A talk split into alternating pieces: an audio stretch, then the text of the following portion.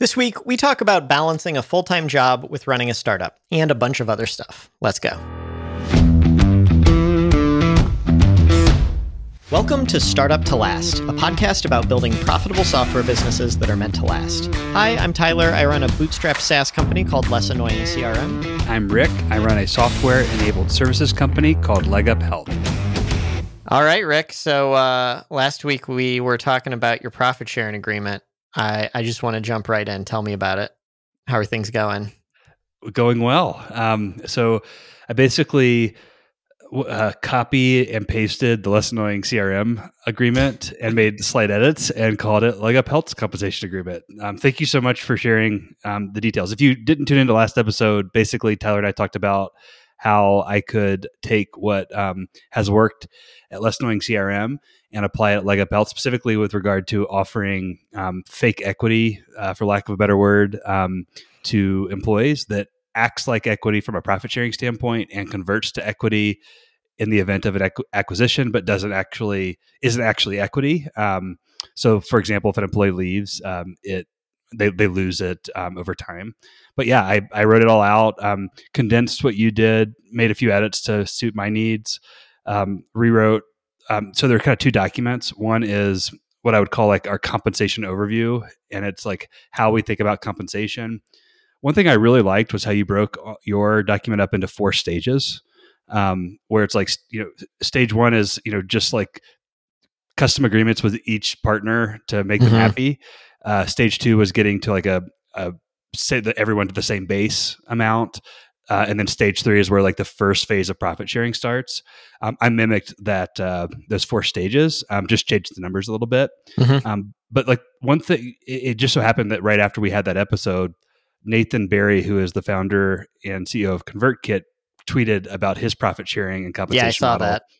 So I took some stuff from him, took some stuff from what you had.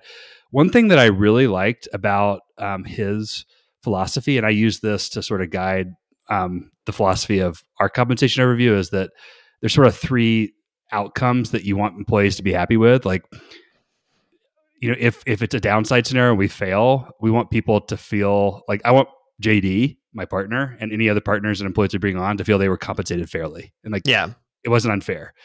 In a modest success scenario, we want people to basically be able to build their wealth, right? Like they're not like just scraping by.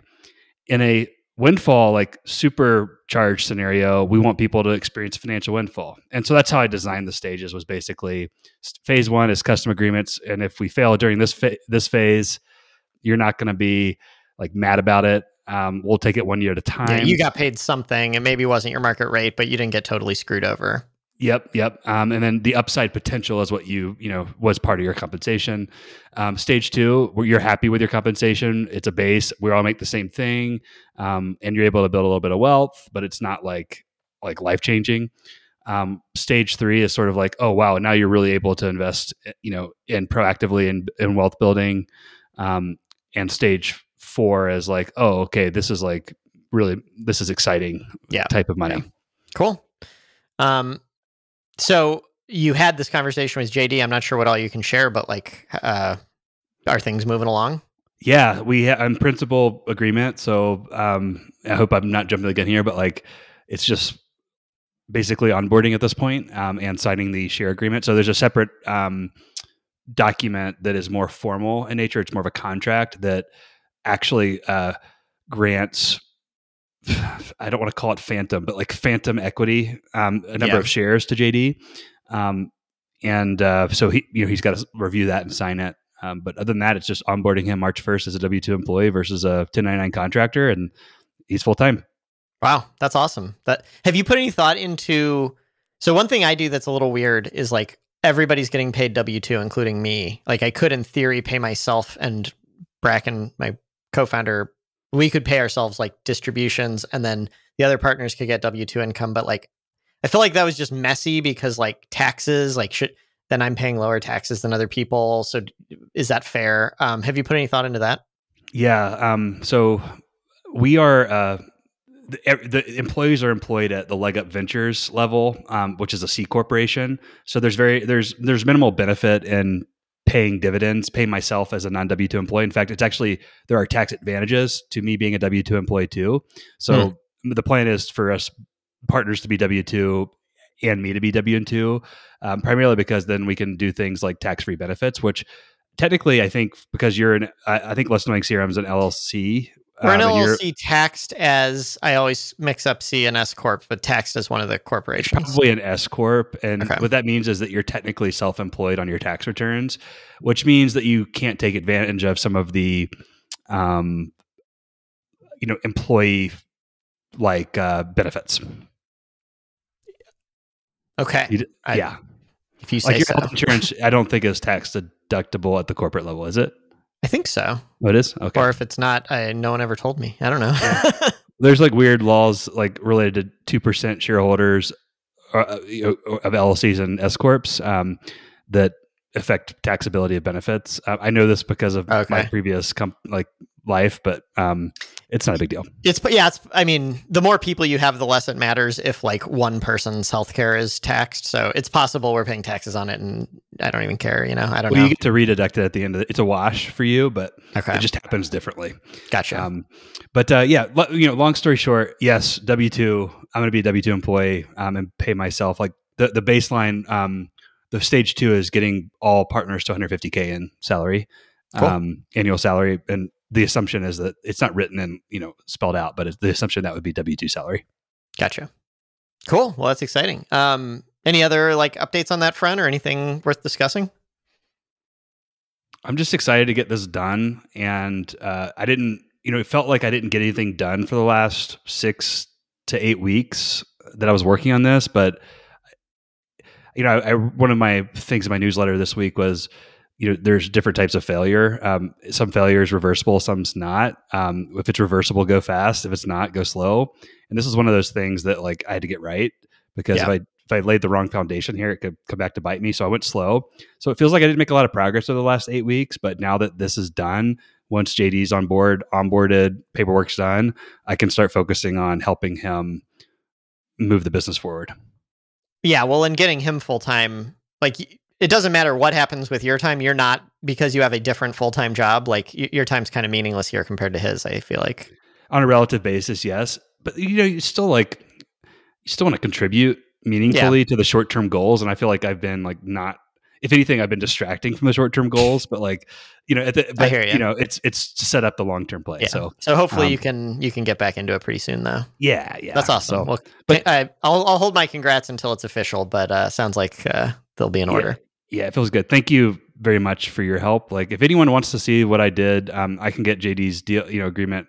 It's it's general for our company, so I have, I think I'm okay sharing it. Um, but uh, you know, full if you if you read it, just know that basically Tyler wrote it and then I copied it.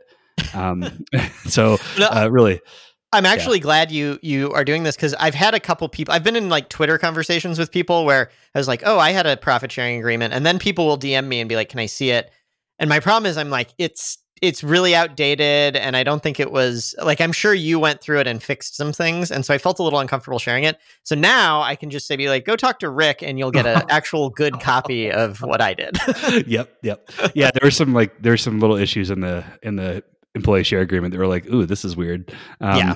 Which is why I was but- uncomfortable sharing Yeah. it with strangers. like, did you pay like you paid attorneys for that? Uh, not. th- Did I share with you the one that was like a Word document? That, yeah. yeah, yeah. Uh, we Yeah. paid attorneys for that. It's also That's it had a bunch sad. of like math or not a bunch. It had like a mathematical formula in it where like the characters, like it's some ASCII thing that didn't translate to the new version of Word or something, so you can't even read what the formula is. Yep. Yeah, I'll I'll share what I uh it'd be you know before I put make it public, can I share everything with you just to make sure I didn't screw anything up drastically? And then uh Yeah, then I'll make I'm it, not can, gonna- I'm happy to make this public. I'm not going to know, know the difference, but yes, I'm happy to review it. what about you? What's going on with you? Yeah, I'm um I'm trying a new routine. Uh so in our kind of end of year recap thing, I said that one of my focuses for this year is going to be um more design work and that really means more deep work. Like I've been on a manager's schedule for a long time. I kind of said last year I was more like a 9 to 5 schedule. So I'm trying to like play around with ways to give myself the space to do deep work. And so this happened accidentally, but now I'm going to try to formalize it. So two weeks ago, I just coincidentally had a lot of free time and I got a lot of design work done and it was great.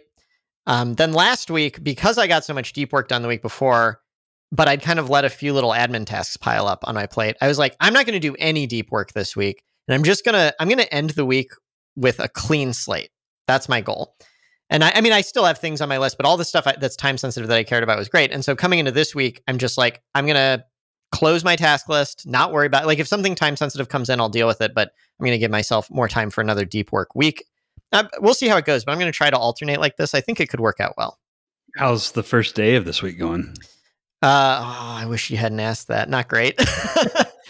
uh, just enough little things did come up today, but um, I, I, even aside from like, did I get work done? The answer is no. But I feel less pressure, and I feel like I have the freedom to like go into tomorrow ready to do this stuff. And more importantly, if you do get in the zone, you can stay in it for the rest of the week, which yeah. is the key part.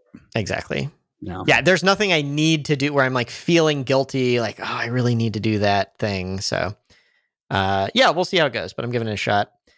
Um we also this like doesn't have much to do with me, but it makes me feel good. We kind of had like a shipping spree, like the developers just you know, we've got whatever, five developers working on features and stuff, and sometimes just coincidentally multiple cool things get done all at the same time. And we just had over the last 2 weeks some pretty cool stuff got done um, on the product, and man, it just it just feels great. Do you like? Can you share what they did? Like, is it significant? Yeah. Um. So one of them, th- these are all like boring. We make a pretty boring product, but like so pipeline permissions, which is we have pipelines uh, like leads or tr- just tracking different processes. Previously, we you could control what contacts another user could see. So like one sales rep couldn't see another sales rep's leads. But everybody at the company could see the lead pipeline and what the statuses were and what the custom fields were.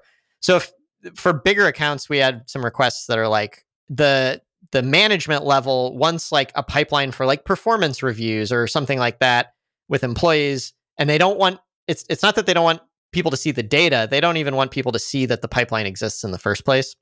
So uh, that's probably the biggest one we added, and that was for this big enterprise client we have. Interesting. Did you just say that customers are using your CRM to track performance reviews for their employees? I don't know if that's quite it, but so so let me give a more concrete one or a more correct one. Um, recruiting. We actually this this comes up with us internally. We use the CRM for recruiting, but once we hire someone, we don't want them to be able to go in and like look at uh, what everyone said about them. Now, this is arguably could be handled with the other type of permissions, but only the people that are involved with kind of recruiting decisions have access to the recruiting pipeline now.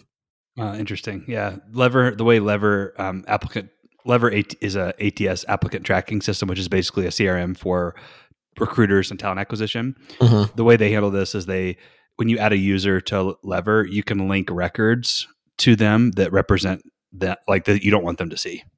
And so, like, um, like when you add a user, it kind of like flags you and says, "Hey, is this? Did you hire this? Is this their like candidate record from when they were interviewing, and basically it hides that record. Yeah. You can add you can add multiple if you want to. But gotcha. Yeah. So I, I actually should probably learn more about. Uh, we get this request periodically, and I probably I should be better at saying what the use cases are. But it's mm-hmm. the the real ones are like management doesn't even want people to see that the process exists.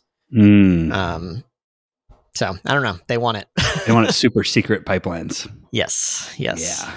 Um, cool. But yeah, just other stuff like little UI improvements. We added the ability to star contacts. So it's kind of like bookmarking your favorite contacts in the CRM. Just a handful of little things, but it really feels like progress is being made. And these are things that people requested, which means that they're excited when they learn that this thing got done.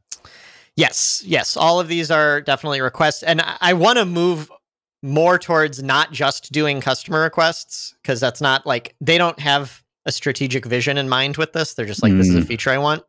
So my my goal is by the end of the year to be doing like roughly 25% of our new projects will be responding to customer requests. Um, and the 75% will be other stuff. Right now it's more like 75% is customer requests. Um, so yeah. I'm going. I'm thinking uh, this is a tangent. We haven't talked about your product roadmap in a long time, um, mostly because we just took a huge hiatus from the podcast. But the, yeah, the beginning of last year, I believe there was you were thinking about you had these new developer resources and you were thinking about um, the roadmap in different, starting to think about the roadmap in different ways.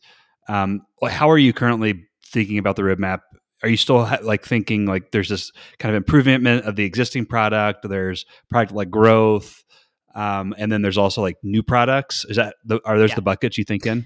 Yeah, and then the fourth one is just like technical debt stuff, Mm. like bug fixes, and sometimes you got to update your libraries and things like that. So yeah, we have those four buckets, and we haven't we've done very little product like growth and what I would call strategic is st- strategy being like the new stuff. Um, so that's what I want more of, and I Mhm. kind of have like a roadmap for the next four to six quarters. Um, and that we're kind of the next couple quarters is still a lot of customer requests, but then it it moves on to the other stuff. Cool. Man, that's um that's fun. I I would you're you're you're getting to the point now where it's like soup like a super f- creative uh project um to think about like those other buckets. I Yeah. I'll, like when you when you start getting clarity on those, it'd be really interesting to hear about what's getting prioritized and how that's affecting your design as well. Yeah, I'd be happy to talk about it. I just always wonder like do people including you have enough context about the product to make sense of what, what I like I I'm happy to just I have the whole roadmap. We shouldn't right now, but if Yeah. some future I, I think it's interesting. I I because it it it should drive like your your your personal goal is design work, right? Like Yeah, yeah. and the that should drive a lot of how you're thinking about that goal and then also like you've mentioned earlier in the podcast that you're shifting less away kind of marketing's going to happen and maybe it'll be incremental improvement um, with with some focus but like the real leaps are going to come from product led growth so i mean that's that's that's i guess product led growth is where i'm most interested if i'm being honest Okay. Yeah. Um maybe next week uh Yeah. we can we can do a deeper dive into that. yeah that'd be cool Cool. All right, back to you. What's next on your list? Um, updates. Uh, so uh, we JD's been um, doing some outreach, uh, cold outreach experience, and having some initial success. So one of the things on my list before I took the windfall gig was um, I wanted to I, I wanted to test reaching out cold to consumers in Utah that you know may or may not offer may may or may not buy their own health insurance and just seeing like what the response rate was for that.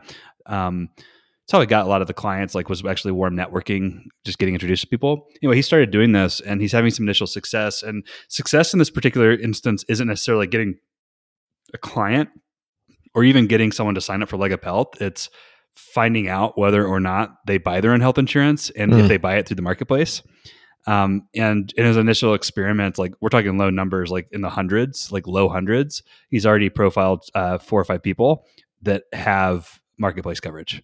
And so there's this sort of flat, like motion of identifying people that are consumers, reaching out to them, and then finding out if they are a qualified lead. And Yeah. then that, you know, if we can do that predictably, um, you know, at a fairly low cost, then there's this whole like sort of marketing pipeline, lead pipeline being built uh, for market. Like once we figure out how to actually market to these people, either to get them to, you know, make us their agent or um, down the line, maybe it's in open enrollment, you know, help them through open enrollment in Q4. Um, it feels like we're making progress. So Hmm. anyway, um, yeah, it's, it's spam for lack of a better word, but um, I wanted to tell you that because it feels really good to be making progress on that front. Yeah, that's awesome. I you know, my my common complaint about less annoying CRMs growth is that it's like we don't control it. And it seems like the classic SaaS, no, you're not exactly SaaS, but like recurring revenue growth model that is repeatable is sales. Like Mhm. the companies that can really control their growth are like, if we just double our sales team, we'll double our leads, and you know, like it, that's how you get predictable growth. And so it's, I'm, it's an unsavory type of growth in some ways. Like you said, it's spam, but like I'm kind of jealous that it's working for you.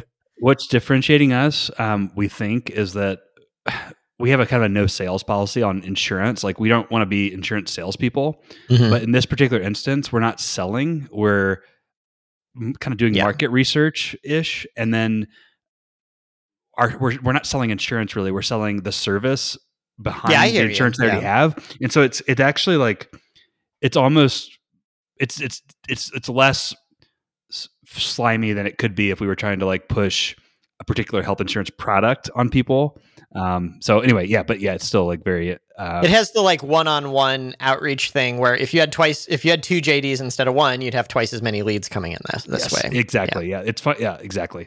Very controllable. And the other update I have um, on the growth front is last week, uh, or maybe the week before, we talked about. Um, we talked about uh, how we joined Pando Labs, and it was a big investment for us, part of our association, Utah Association strategy.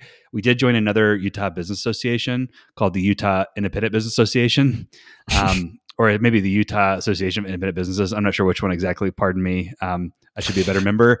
Uh, but I will clarify that. And but we did join them, and the route we're taking with that association is a little bit different than we took with Pando. Pando, we already had a, a, a strong client base of you know, in the membership, and so we went straight to a partnership sponsorship level.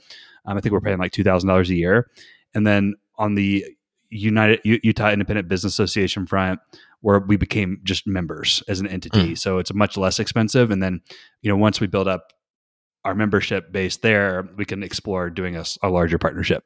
So members meaning like what are you going to go like to networking events or how how are you going to engage with that community?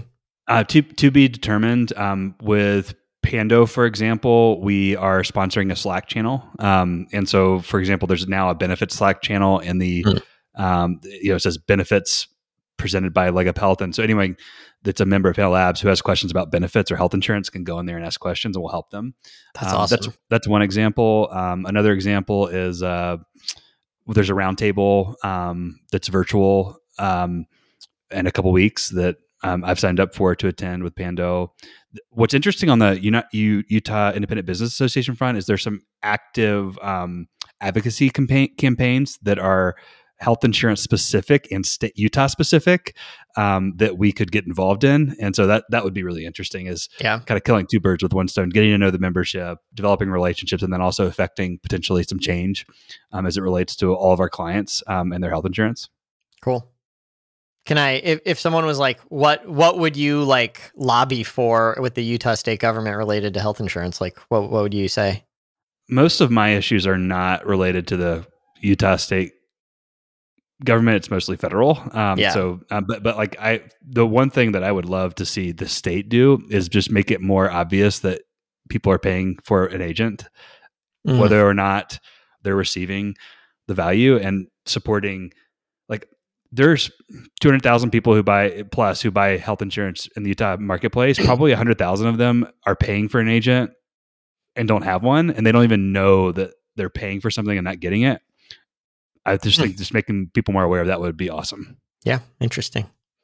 So commission transparency would be the the thing I would advocate for. Yeah, that's cool. Um all right, so I'm not sure where what I expect you to say about this, but I just wanted to share like a concern on my mind. So we've got our growth has been like roughly stable over the last couple years, but what's actually happening is some numbers are getting better and some numbers are getting worse and they're roughly canceling each other out. Our number of uh, free trial users has been dropping for the last two to three years. Part of this is definitely because we raised prices. And so you kind of expect when you raise prices, you're going to have fewer customers, but they're going to pay you more. And so it's fine. But it's hard to attribute is that all of the cause or is there something else going on? At the same time, our churn has gotten better. Our average account size has gotten bigger a lot of things that kind of make like the unit economics of the business better are improving. So our revenue growth is staying stable.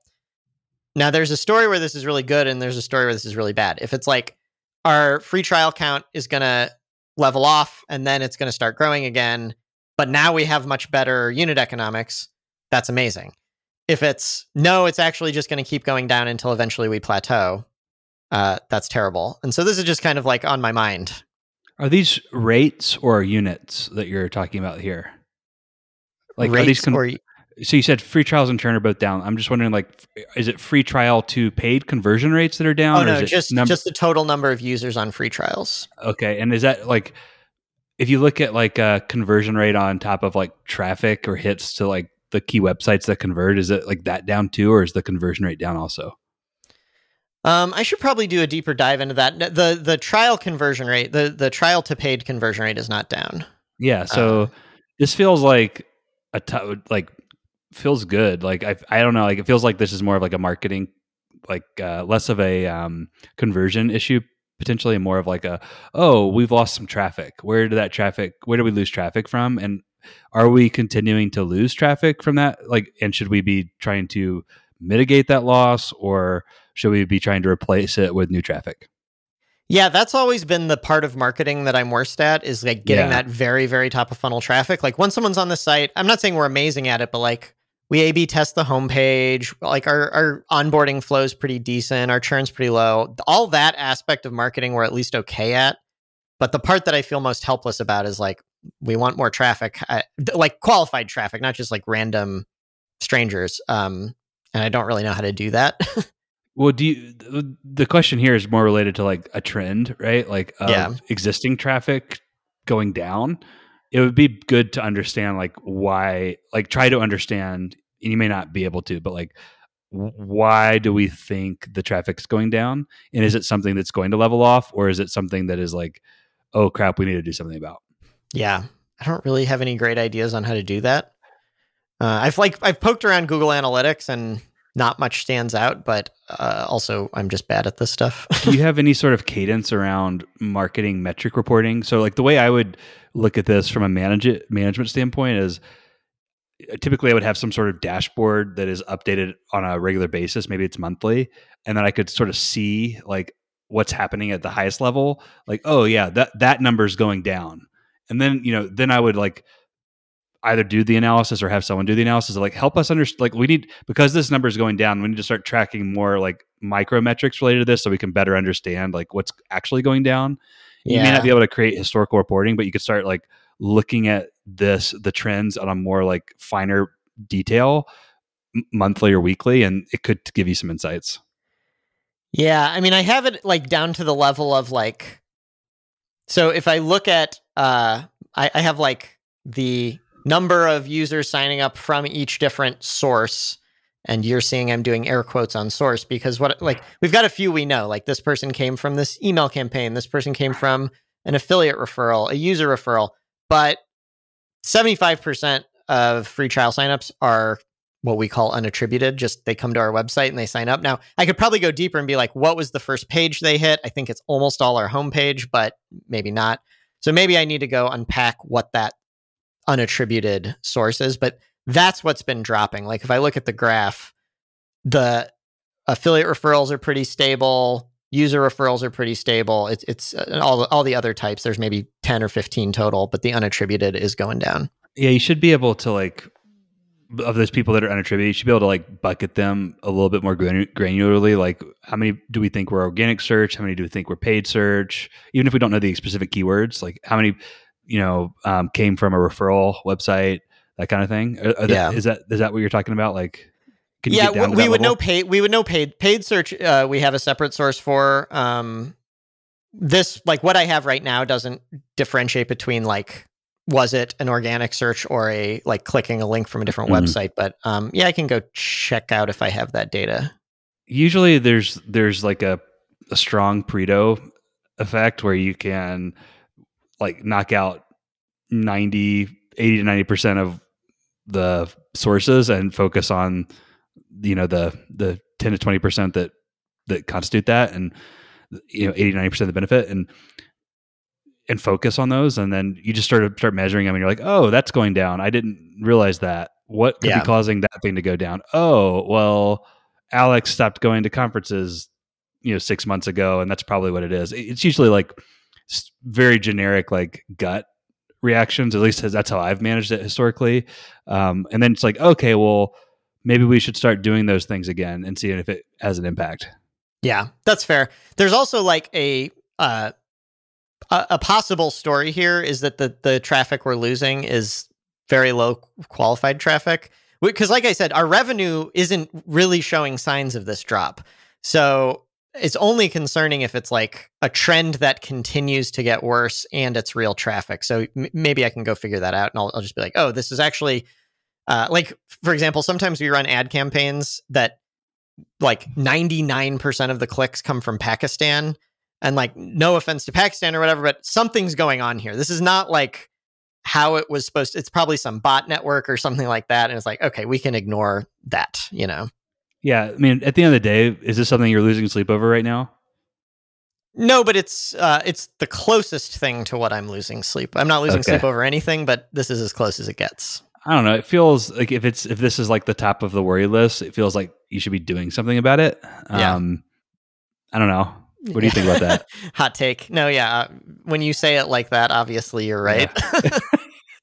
All right, I'll, I I'll, don't know I'll what to to do, but like it feels like it definitely like top like yeah, you should have the top. That's kind of an interesting like little framework. Like, it, what's the top of the worry list? Like, you should always be doing something about the top of the worry list.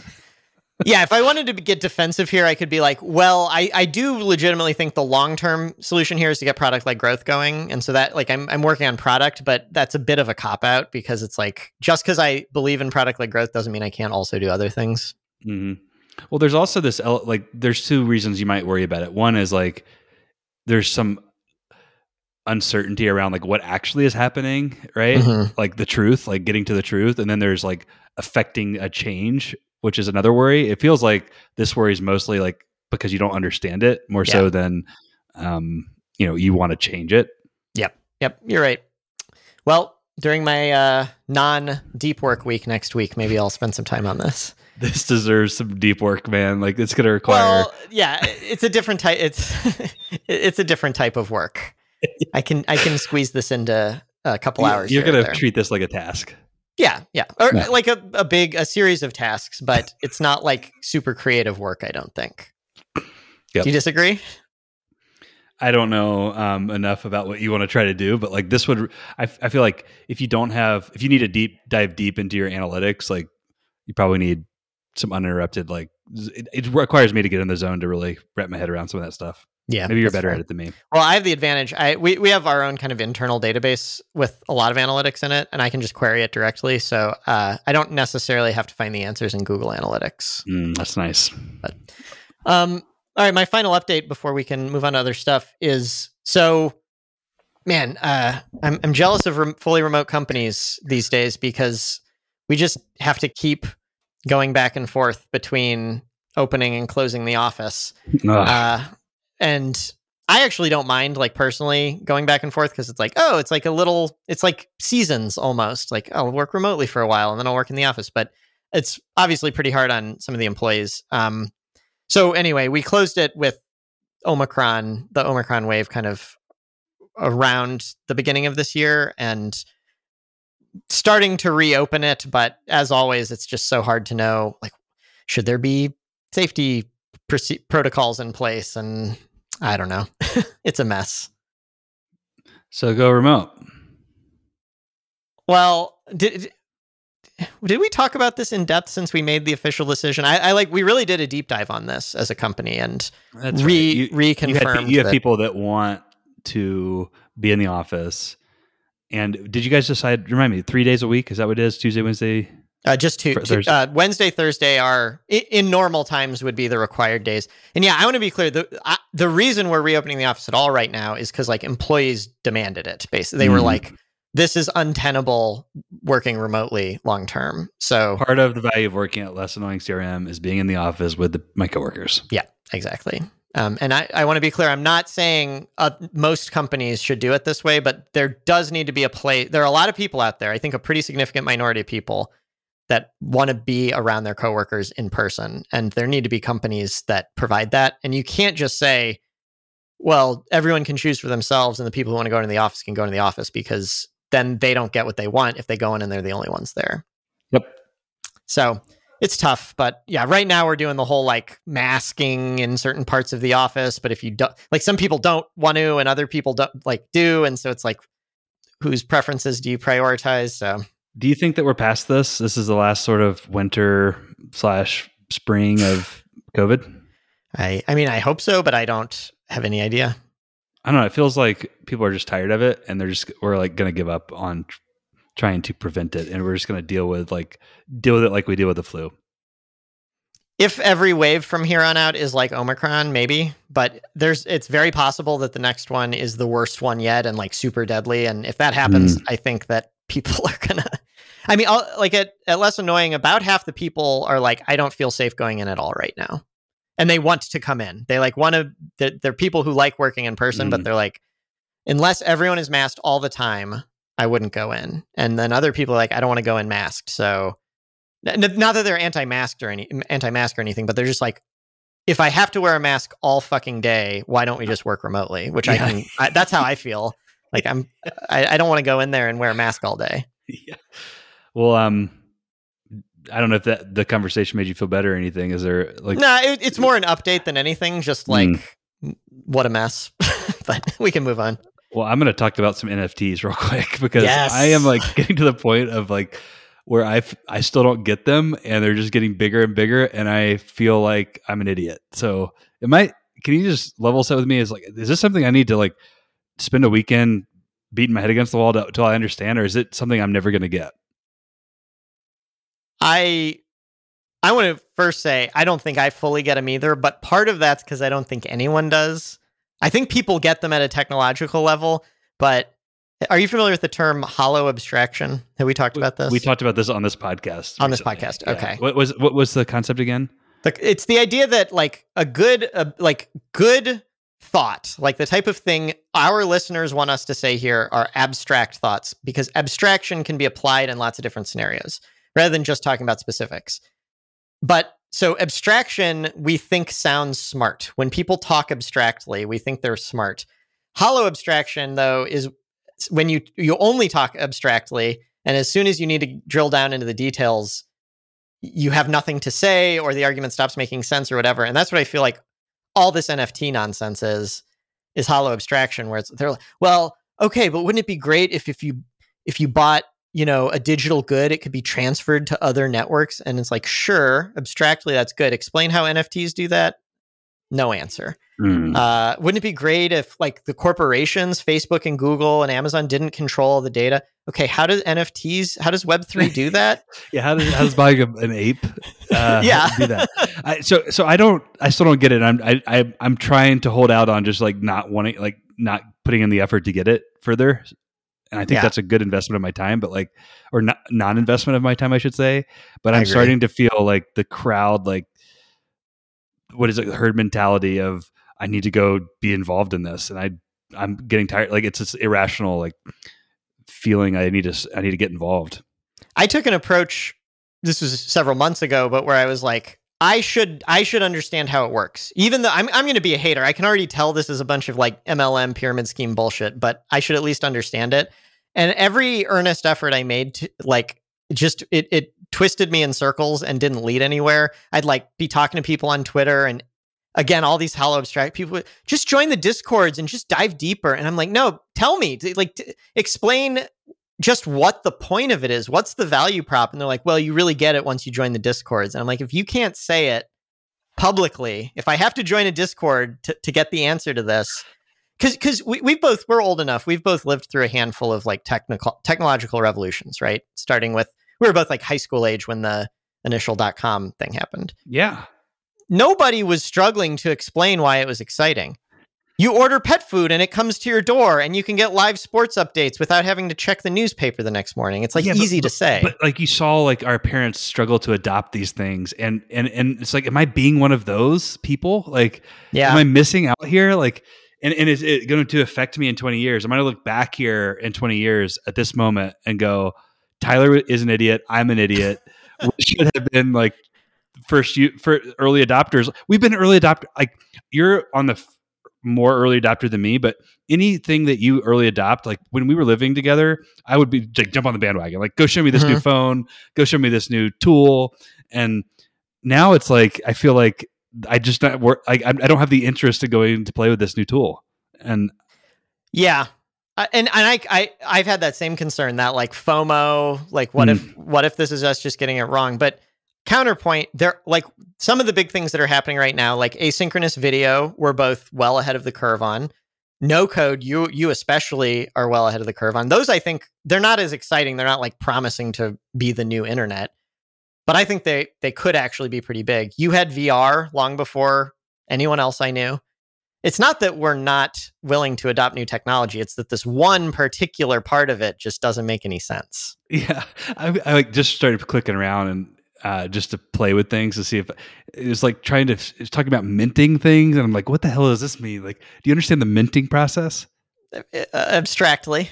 I have a hollow Okay. abstraction of Mint. Yeah, and there's gas fees, and yeah, I, I, I know. I, I read I read some technical things about like what smart contracts are. Like I looked through some code that you would write. I couldn't do it myself, but I at least looked enough that I'm like, I think I kind of have basic concepts here. There's some really smart people like supporting this, and it's just like I, maybe I'm missing something. I'm, I don't know. I'll probably For bring this up again in a month and just Yeah. have the same exact conversation. there's some really smart people that are also very, very against it too, for what it's Yeah. worth. Yeah. Um, so speaking of which, this might segue nicely. I, I just want to give a shout out. Um, d- d- do you know Kelsey Hightower? Uh, if you open this thing in the Notion document, there's a link to his tweet. Oh, I've I've seen you m- mention this guy before. yeah, he's he's. Uh, if you want to both learn about Web three and also hate it, which is where I am, uh, he's a good person to follow because he he understands it very deeply, talks about it intelligently, but also he was more open minded a couple months ago if you followed him, but now he's kind of made up his mind. He's like, this whole thing's a scam. Um, but he had a tweet that I really liked that I want to call out, which is building something new is a form of criticism.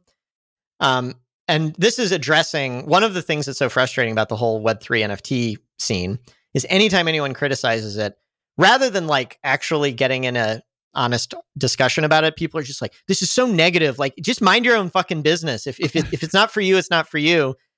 Uh, as if like criticism is intrinsically like it's it's the the bad people criticize and the good people support, which is like such an MLM approach to take, right? But what he's pointing out here is like every time you create something new, you're criticizing the old thing. Like progress doesn't happen without criticism. Um, and I like that. I just think there's too much. Po- this is going to sound bizarre. I think there's too much positivity in the tech world right now. Mm. Like I'm general. a negative. I'm a negative person, and like yeah, like I, I'm in this Twitter sphere with a lot of people I like and respect and all that. But sometimes I'm like, you're all being a little too polite. When something's stupid, call it stupid. Come on. Is that an opportunity? You think? I don't know. I hadn't thought of it that way. Do you do, do you have something uh, in mind? Well, um, I don't know. I took I kind of went a different direction. I went away from NFTs and I went to start thinking about the market bubbles. Um, And you know, I saw a stat the other day that um, that consumer debt is the highest it's ever been since 2007. You remember 2007? Oh yeah, What happened at the year after 2007? Um, also, like there's been uh, n- more layoffs announced. Peloton last week, several Utah companies this week. Purple mattress, um, by the way, just did layoffs. Oh really? Oh, Yeah, I love my um, purple. Homie, homie did layoffs. Um, I could understand sort of the real estate with interest rates going up. Like, there's a lot of real estate um, minded companies, which Homie is one of those. But Purple surprised me. I guess it's a consumer good, so if you know consumer debt is getting more expensive, then I guess you maybe wouldn't buy an expensive mattress. But um, anyway, it's like it, fe- it does kind of feel like we've been riding this wave of you know everything's going to be great. Um, Yeah. everything's going to work out. Uh, and maybe that's coming to an end. I'm I'm like well past the point of trying to predict downturns because like I thought for sure it was coming in like 2016 or whenever, and I was obviously I didn't like I know better than to invest my money according. I didn't like pull out of the market or anything, but I was like, if I were a betting man now, and I was totally wrong many times. But yeah, I agree. There's lots of signs of it. And did you watch the Super Bowl last night? Uh, pieces, very, very little bit. I did not, but every everything I follow on Twitter is just like these commercials were just like the you know 1999 2000 Super Bowl commercials where it's all these dot com stocks that a year later were out of business, and the, all apparently all these crypto companies advertising this year. Yeah, it's hard to feel bullish, but I, I just keep my money in index funds, and it'll go down at some point. yeah, you said is it an opportunity? Like I'm not I'm not the type of person to to get wins by financial engineering. Like I'm just going to keep building stuff, and that that works in the long term. I think. Well, What about you? I don't know. Like I felt like um, when when when the going gets tough, the tough get going. It, it's like if you're able to survive the downturn, Hmm. and you know you're kind of in a good position, then there's a lot of opportunity in you know being pra- pra- pragmatic. Yeah, You know, that's absolutely true. Yeah. And especially if there were a downturn. Sorry to keep talking about Web three here, but if you believe it's not a total scam, what will likely happen if there's a downturn is almost all those companies will fail, and then a couple will survive. And like, if you look at that's how Amazon and Google came out of the dot com boom. That's sort of Facebook ish out of the Great Recession. Uh, yeah, it's definitely uh, it consolidates behind the winners when mm-hmm. everyone's struggling like that. Yep. Yep. I don't know what to do with that information though. cool. Well, um, I'm going to be more critical t- this week. Thank you. Yeah, we welcome. should all be a little. no, I don't know. Although, like, people don't like. I, I, I have. I used to be very critical, much more critical than I am now. But like, is there a way to be? Advice from you: Is there a way to be critical without being an ass? Uh, probably yes and no. Like s- sometimes I'm like on Twitter, people are like, th- they're nice, so they don't tell me directly that I'm being an asshole, but I can tell they think that. And it's like to some extent, like, okay, our personalities aren't compatible. Um, I, I think there's a difference between being rude and being critical, though. Mm. Like, I'm not, first of all, punch up, I think, is a big part of it. I'm not talking shit about people with less power than me, you know? I don't know. I don't know. People don't like negativity. I get why, but also a, a, an overly positive world is just lying to itself. Yep. Yep. Um, I have one more thing, like smaller thing, but is there like kind of a bigger topic you want to talk about today?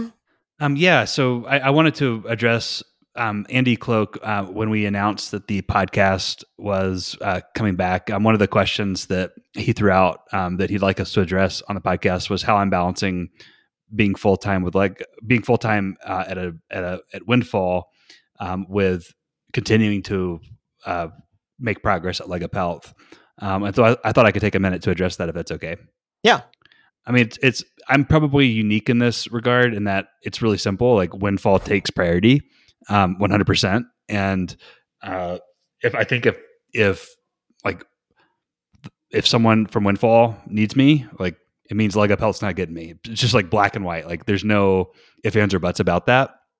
Um, now the way I've set up LegUp Health, I've cre- I've spent a lot of time creating clarity and providing um, sort of a, a, a, a, an environment for JD, who I brought on to to make progress without me, and that yeah. took a lot of engineering up front for me to be able to do that. So it's worth pointing out here, I do think you're in a different situation from like the average kind of indie hacker that has a day job in that you're not like a software engineer for some big tech company. You are a high ranking executive at a like really demanding high growth startup.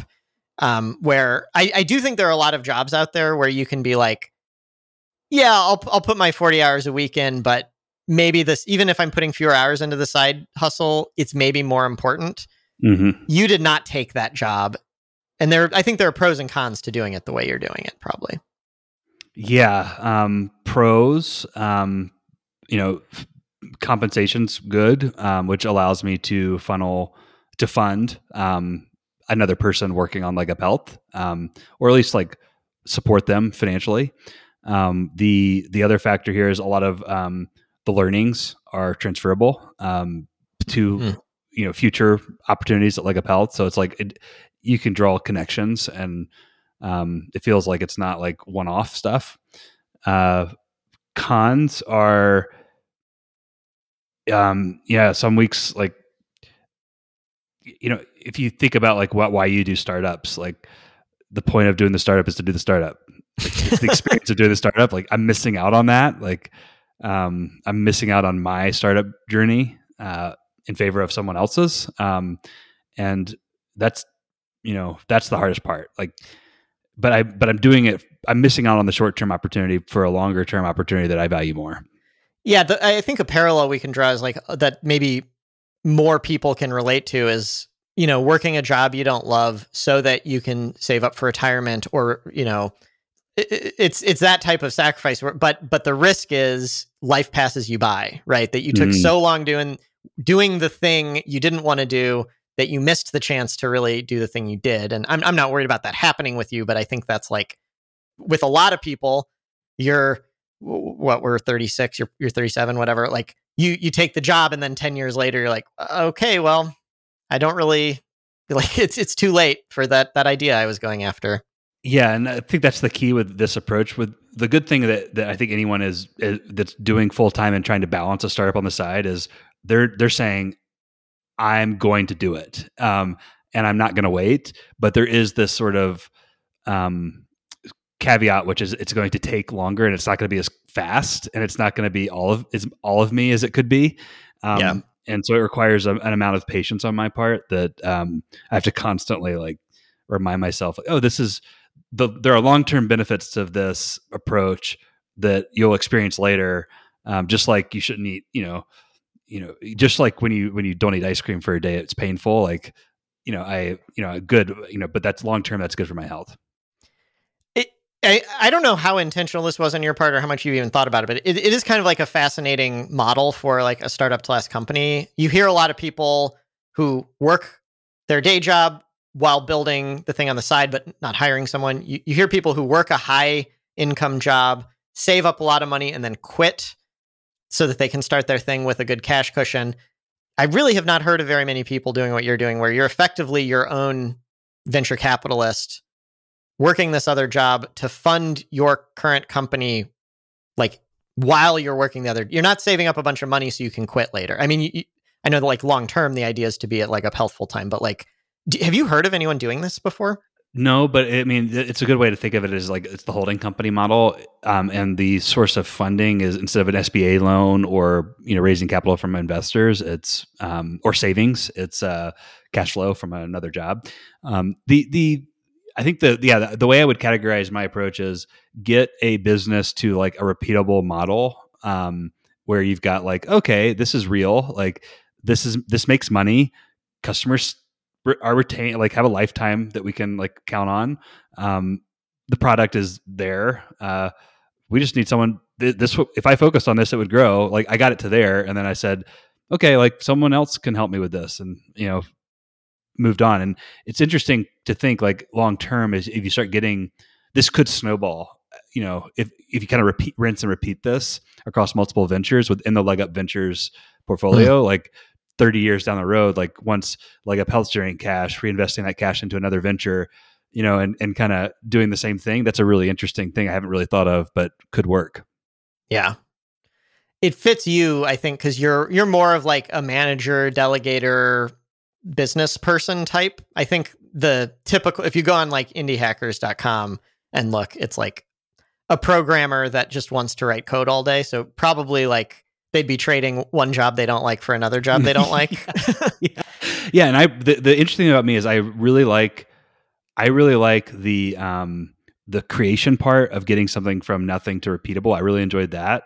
And then I also really like the scaling part. I don't like the stuff in between. I like what JD's having to do right now. I'm not. I I would enjoy doing it, but it's not nearly as fun as like the part before for yeah. me. I'm curious. Just I don't know if this is what Andy had in mind with the question, but like I bet it's relevant to some people. Like imagine you are that programmer type, and you could work. You could make three hundred thousand a year from Google or whatever, and like take a hundred thousand of that and hire someone. But it means you're fully committed to your full your your day job. Mm-hmm. Do you think that model is something more people like let's say you're a programmer and what you need to hire is a different programmer or something. Is, is this worth considering for people? Yes but i, I want to reemphasize like how much effort it takes like to engineer yeah you have to not, get it start you have to get the base first. It's not just it's not just the base though. It's like engineering the clarity mm. like that provides someone a the space and the you know the guidelines to be successful because they're not an entrepreneur. They're you know or maybe they are but they you know they're not it's not their baby. They're starting from they can't start from zero and rebuild the business. So there's a lot of like i don't want to call it documentation because that makes it sound cheesy but like less valuable than it is but it's like creating the the vision the strategy um, and tr- transferring that um, to the individual so that they can be successful operating within your vision. That is hard. Yeah I but you think you think it's a way at least it's not like you're some unique snowflake that mm. uh, other people because there are a lot of people out there who have the ability to make a lot of money working some random tech job and it's at least worth considering that as a way to fund a startup. 100% so i would just say that if you're going to go that route just you need to be willing up front before you get sucked into that job um, to think through a couple years of like how you want the business to run and, and be very clear about what success is for anyone you hire. Otherwise, you're going to feel the need to micromanage, or they're just going to they're going to go off on a direction that makes you worry. Yeah, yeah. Well, it's it's definitely interesting. I uh, maybe there, maybe no one else, at least that I know of, is doing it because it it is unique to you, and maybe just not enough people are. are well, you know, I'm actually it. thinking of a buddy who who sort of done this, and I, you know, I'll, I'll, mention him. His name's Chase Murdoch. He's he's on he's on Twitter. He's taking the holding co- company route. Um, his his firm is called Dakota Group, and his it, it started with him opening up a um, a suit shop in uh, in downtown Salt Lake called Tailor Cooperative. He, he he started with Tailor Cooperative, and then now he's kind of built a holding company and um, he's purchased three or four other local businesses, all small businesses, all funded through his own capital and, and uh, supplemental SBA loans. Um, but he's been working a full time sales job while he did that. Oh, that's great. Okay. Yeah. I mean, yeah, like as we talk about it, this in a different way, this happened at Less Annoying CRM, which is I was working for you 20 hours a week, mm-hmm. grew Less Annoying CRM to the point where I could have gone full time and instead I hired someone else. So uh, it's different in that I was my main job was Less CRM and working for you was like a part-time thing, but it's the same in that I hired someone else before buying my own time back to go totally full-time on it. Yep. Yep. Exactly. Yeah.